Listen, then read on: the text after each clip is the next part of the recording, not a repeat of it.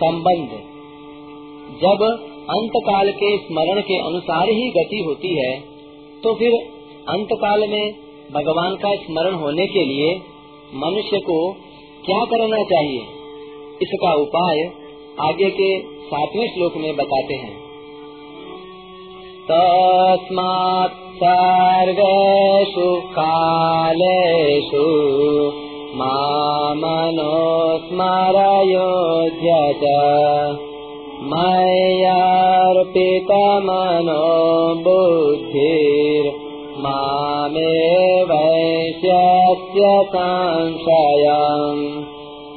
इसलिए तू सब समय में मेरा स्मरण कर और युद्ध भी कर, मेरे में मन और बुद्धि अर्पित करने वाला तू निसंदेह मेरे को ही प्राप्त होगा।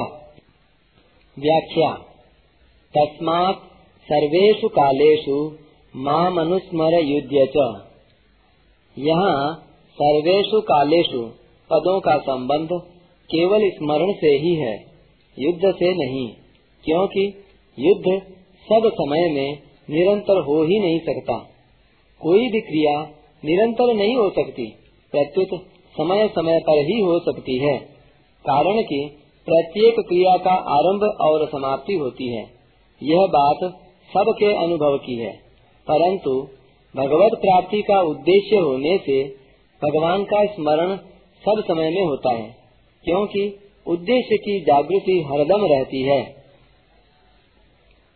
सब समय में स्मरण करने के लिए कहने का तात्पर्य है कि प्रत्येक कार्य में समय का विभाग होता है, जैसे यह समय सोने का और यह समय जगने का है, यह समय नित्य कर्म का है, यह समय जीविका के लिए काम धंधा करने का है, यह समय भोजन का है। परंतु भगवान के स्मरण में समय का विभाग नहीं होना चाहिए, भगवान को तो सब समय में ही याद रखना चाहिए। युद्ध कहने का तात्पर्य है कि यहाँ अर्जुन के सामने युद्ध रूप कर्तव्य कर्म है जो उनको स्वतः प्राप्त हुआ है, यदृच्छया चोपपन्नम। ऐसे ही मनुष्य को कर्तव्य रूप से जो प्राप्त हो जाए उसको भगवान का स्मरण करते हुए करना चाहिए, परंतु उसमें भगवान का स्मरण मुख्य है और कर्तव्य कर्म गौण है। अनुस्मर का अर्थ है कि स्मरण के पीछे स्मरण होता रहे, अर्थात निरंतर स्मरण होता रहे। दूसरा अर्थ यह है कि भगवान किसी भी जीव को भूलते नहीं। भगवान ने 7वें अध्याय में वेदाहम कहकर वर्तमान में सभी जीवों को स्वतः जानने की बात कही है। जब भगवान वर्तमान में सबको जानते हैं तब भगवान का संपूर्ण जीवों का स्मरण करना स्वाभाविक हुआ। अब यह जीव भगवान का स्मरण करे तो इसका बेड़ा पार है। भगवान के स्मरण की जागृति के लिए भगवान के साथ अपनापन होना चाहिए। यह अपनापन जितना ही दृढ़ होगा उतनी ही भगवान की स्मृति बार बार आएगी। मय्य अर्पित मनो बुद्धि, मेरे में मन बुद्धि अर्पित कर देने का साधारण अर्थ होता है कि मन से भगवान का चिंतन हो और बुद्धि से परमात्मा का निश्चय किया जाए, परंतु इसका वास्तविक अर्थ है मन, बुद्धि, इंद्रियां, शरीर आदि को भगवान के ही मानना, कभी भूल से भी इनको अपने न मानना। कारण कि जितने भी प्राकृत पदार्थ हैं वे सब के सब भगवान के ही हैं, उन प्राकृत पदार्थों को अपना मानना ही गलती है। साधक जब तक उनको अपना मानेगा तब तक वे शुद्ध नहीं हो सकते, क्योंकि उनको अपना मानना ही खास अशुद्धि है और इस अशुद्धि से ही अनेक अशुद्धियां पैदा होती हैं। वास्तव में मनुष्य का संबंध केवल प्रभु के साथ ही है। प्रकृति और प्रकृति के कार्य के साथ मनुष्य का संबंध कभी था नहीं, है नहीं और रहेगा भी नहीं, कारण कि मनुष्य साक्षात परमात्मा के सनातन अंश हैं अतः उनका प्रकृति से संबंध कैसे हो सकता है।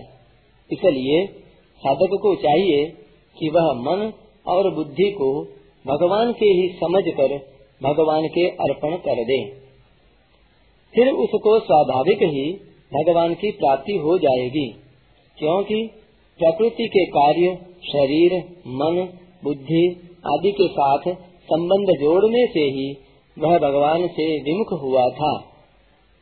वे प्राकृत पदार्थ कैसे हैं, इस विषय में दार्शनिक मतभेद तो हैं, पर वे हमारे नहीं हैं और हम उनके नहीं हैं।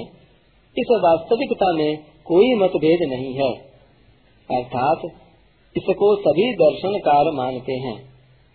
इन दर्शनकारों में जो ईश्वरवादी हैं, वे सभी उन प्राकृत पदार्थों को ईश्वर के ही मानते हैं, और दूसरे जितने दर्शनकार हैं वे उन पदार्थों को चाहे प्रकृति के माने चाहे परमात्मा के माने, पर दार्शनिक दृष्टि से वे उनको अपने नहीं मान सकते।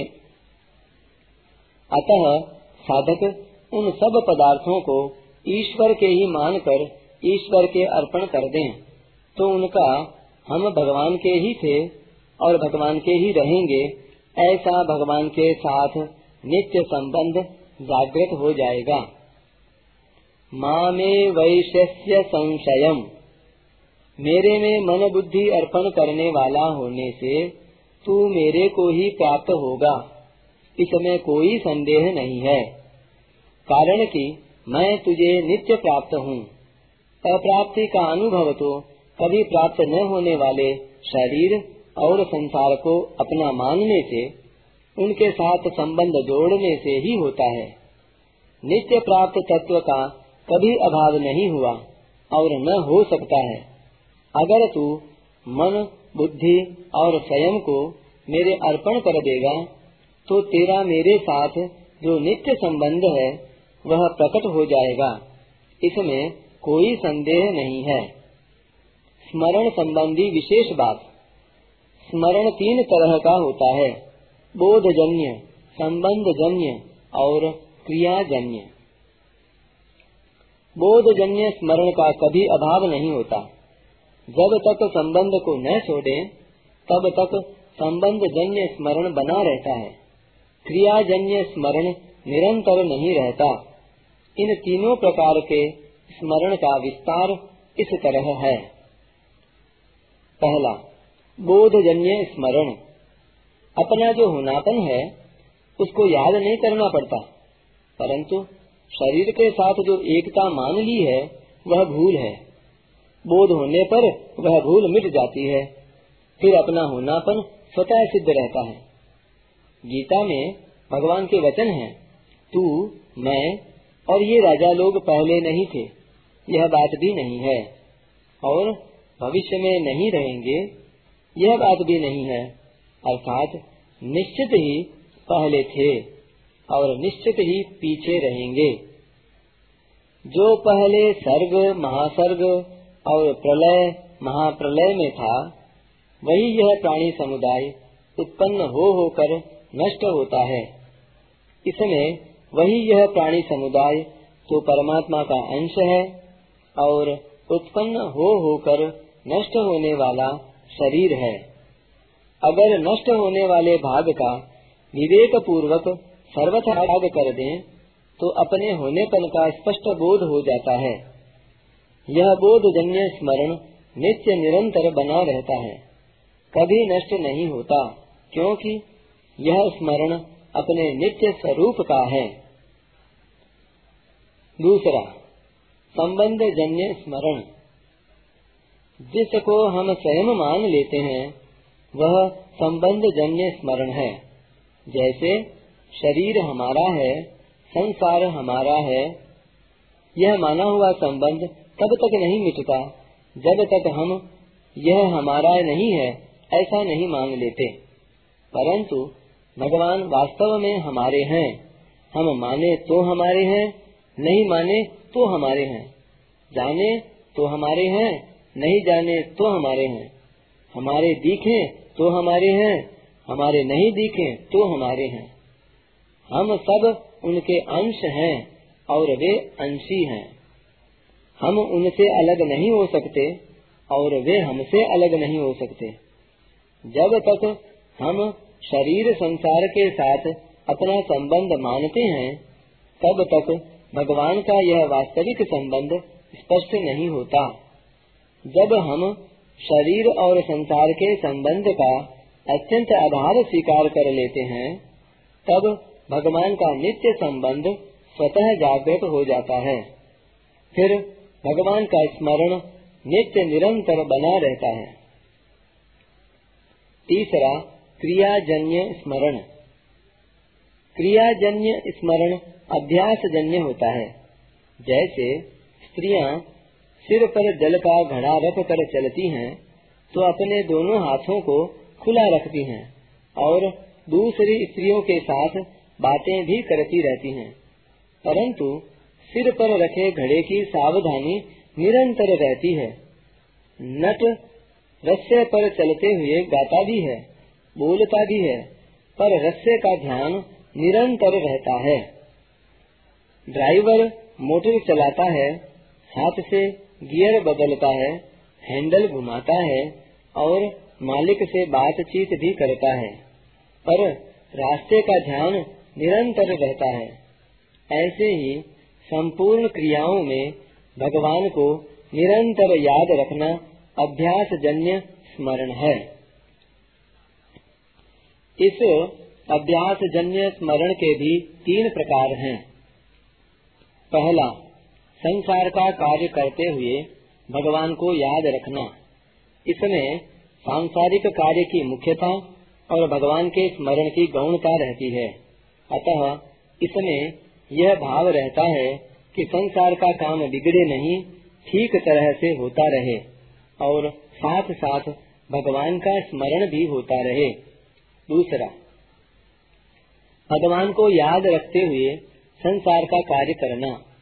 इसमें भगवान के स्मरण की मुख्यता और सांसारिक कार्य की गौणता रहती है।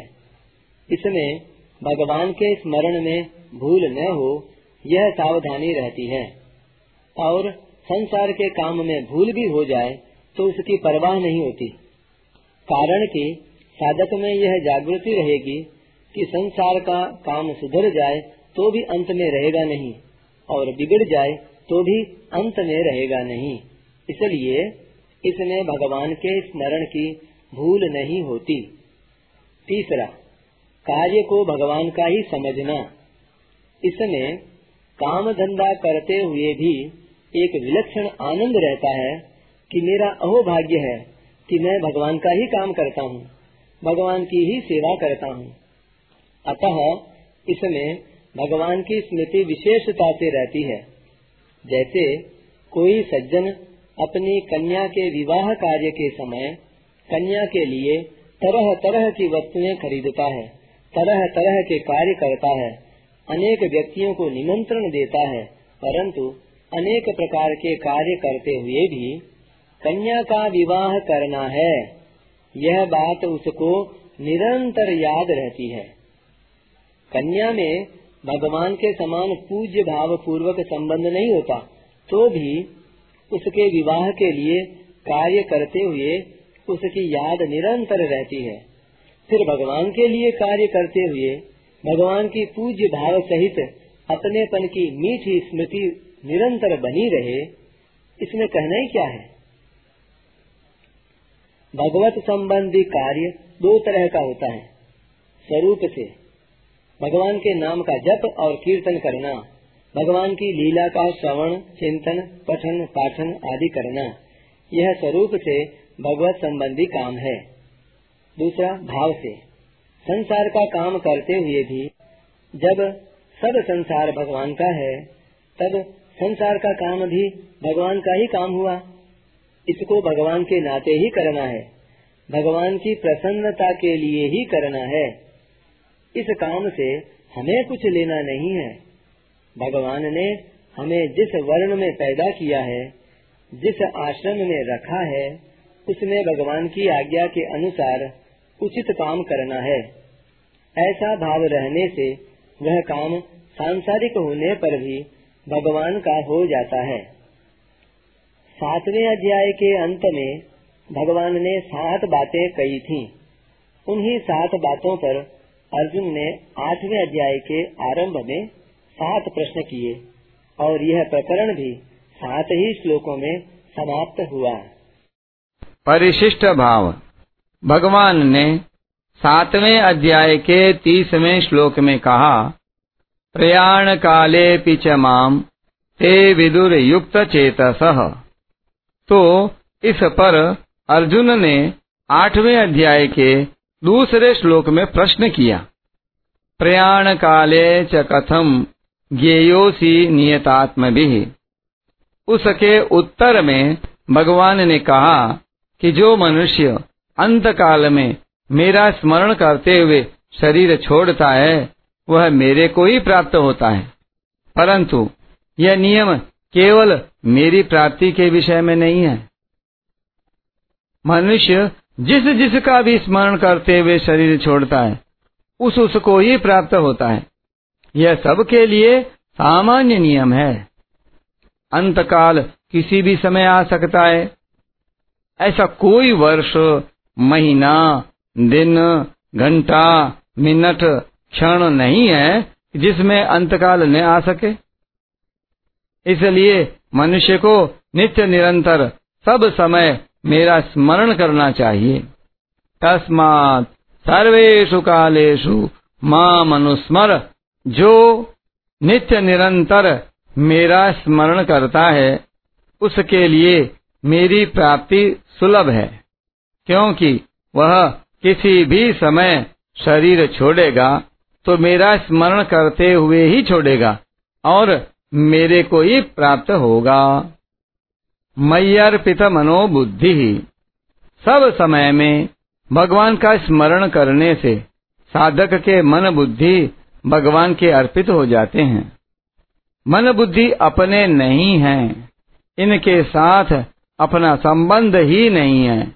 इस प्रकार मन बुद्धि में अपनापन छोड़ने से मन बुद्धि स्वतः भगवान के अर्पित होंगे, क्योंकि ये भगवान की ही अपरा प्रकृति हैं।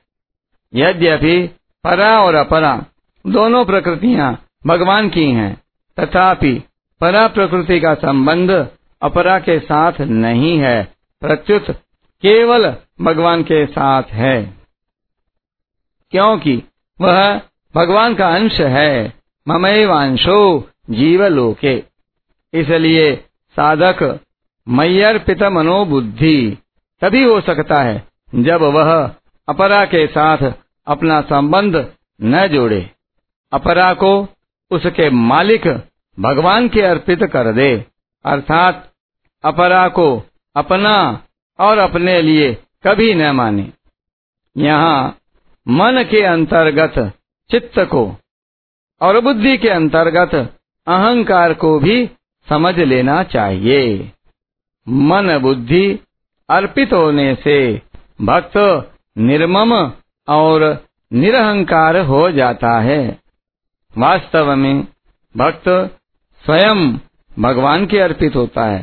स्वयं अर्पित होने से मन बुद्धि आदि सर्वस्व अपने आप अर्पित हो जाता है। सर्वस्व भगवान के अर्पित होने से सर्वस्व नहीं रहता, प्रत्युत केवल भगवान रह जाते हैं। वासुदेवः सर्वम्।